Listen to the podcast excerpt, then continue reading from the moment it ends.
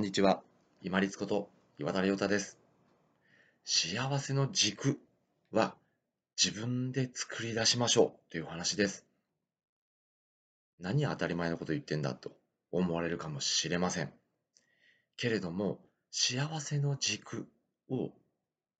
自分が徐々に徐々に作り上げていかないと、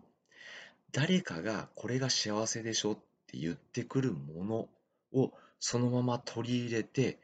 自分を卑下したり落ち込んでしまったり要は比較してしまうんですよね。誰かの幸せの基準と。ですね。誰かと比較してしまったりとかあとは追い求めすぎて今持ってすでに持っている幸せに対して満足できなくなったりするんですね。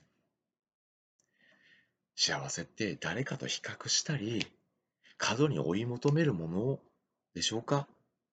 私は全然違うと思います。しっかり目標があるにしても、例えばお金を稼ぎたいとか、こういうふうに将来自分がなりたいと思って、目標を持っていても、それが比較から来て、自分が焦ったり、もしくは、今の自分の幸せに気づかずに過度に追い求めるだけであれば、地に足がついていません。幸せの基準というのは自分が積み重ねていって作るものだと思うようにしてください。そうすれば、降って湧いてきたそういうこれが幸せでしょっていう情報であったり、他ことの比較をしなくて済みます。そして、過度に追い求めずに、今まず自分のある幸せを毎日噛みしめながら地に足をつけて目標に向かって頑張っていくことができます。例えばお金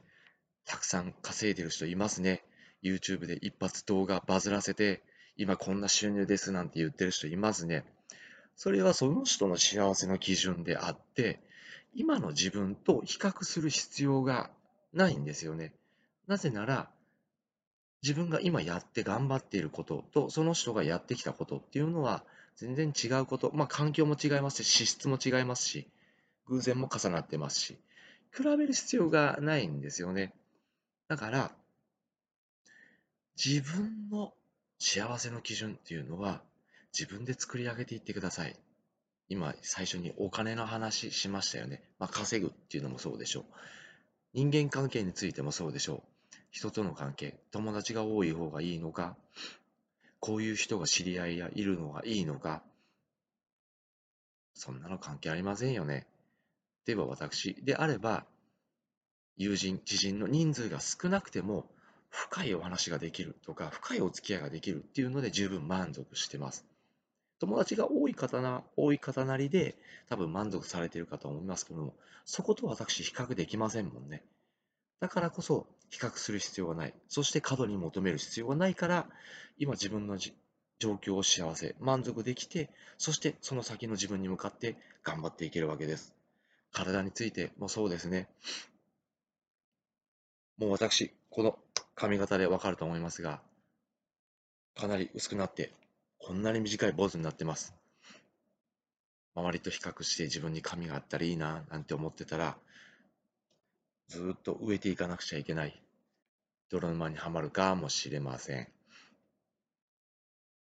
かっこつけようとして人の人に対してマウントを取ったり、いらんこと言うたりしてしまうかもしれません。今ちょうど挙げたお金、そして自分の体と人間関係、一番悩み大きいものっていうのがやっぱりどうしても幸せとつながっていくんですよね。自分なりの幸せの基準をこの3点においても持ってください。人と比較する必要はありません。そして過度に追い求める必要もありません。今の現状にしっかり満足しながら目標に向かって歩んでいきましょう。そのためには自分なりの幸せの軸をしっかり掴んでいきましょう。特にお金、人間関係、体についてです。本日もご清聴いただきましてありがとうございました。皆様にとって一日良い日となりますように。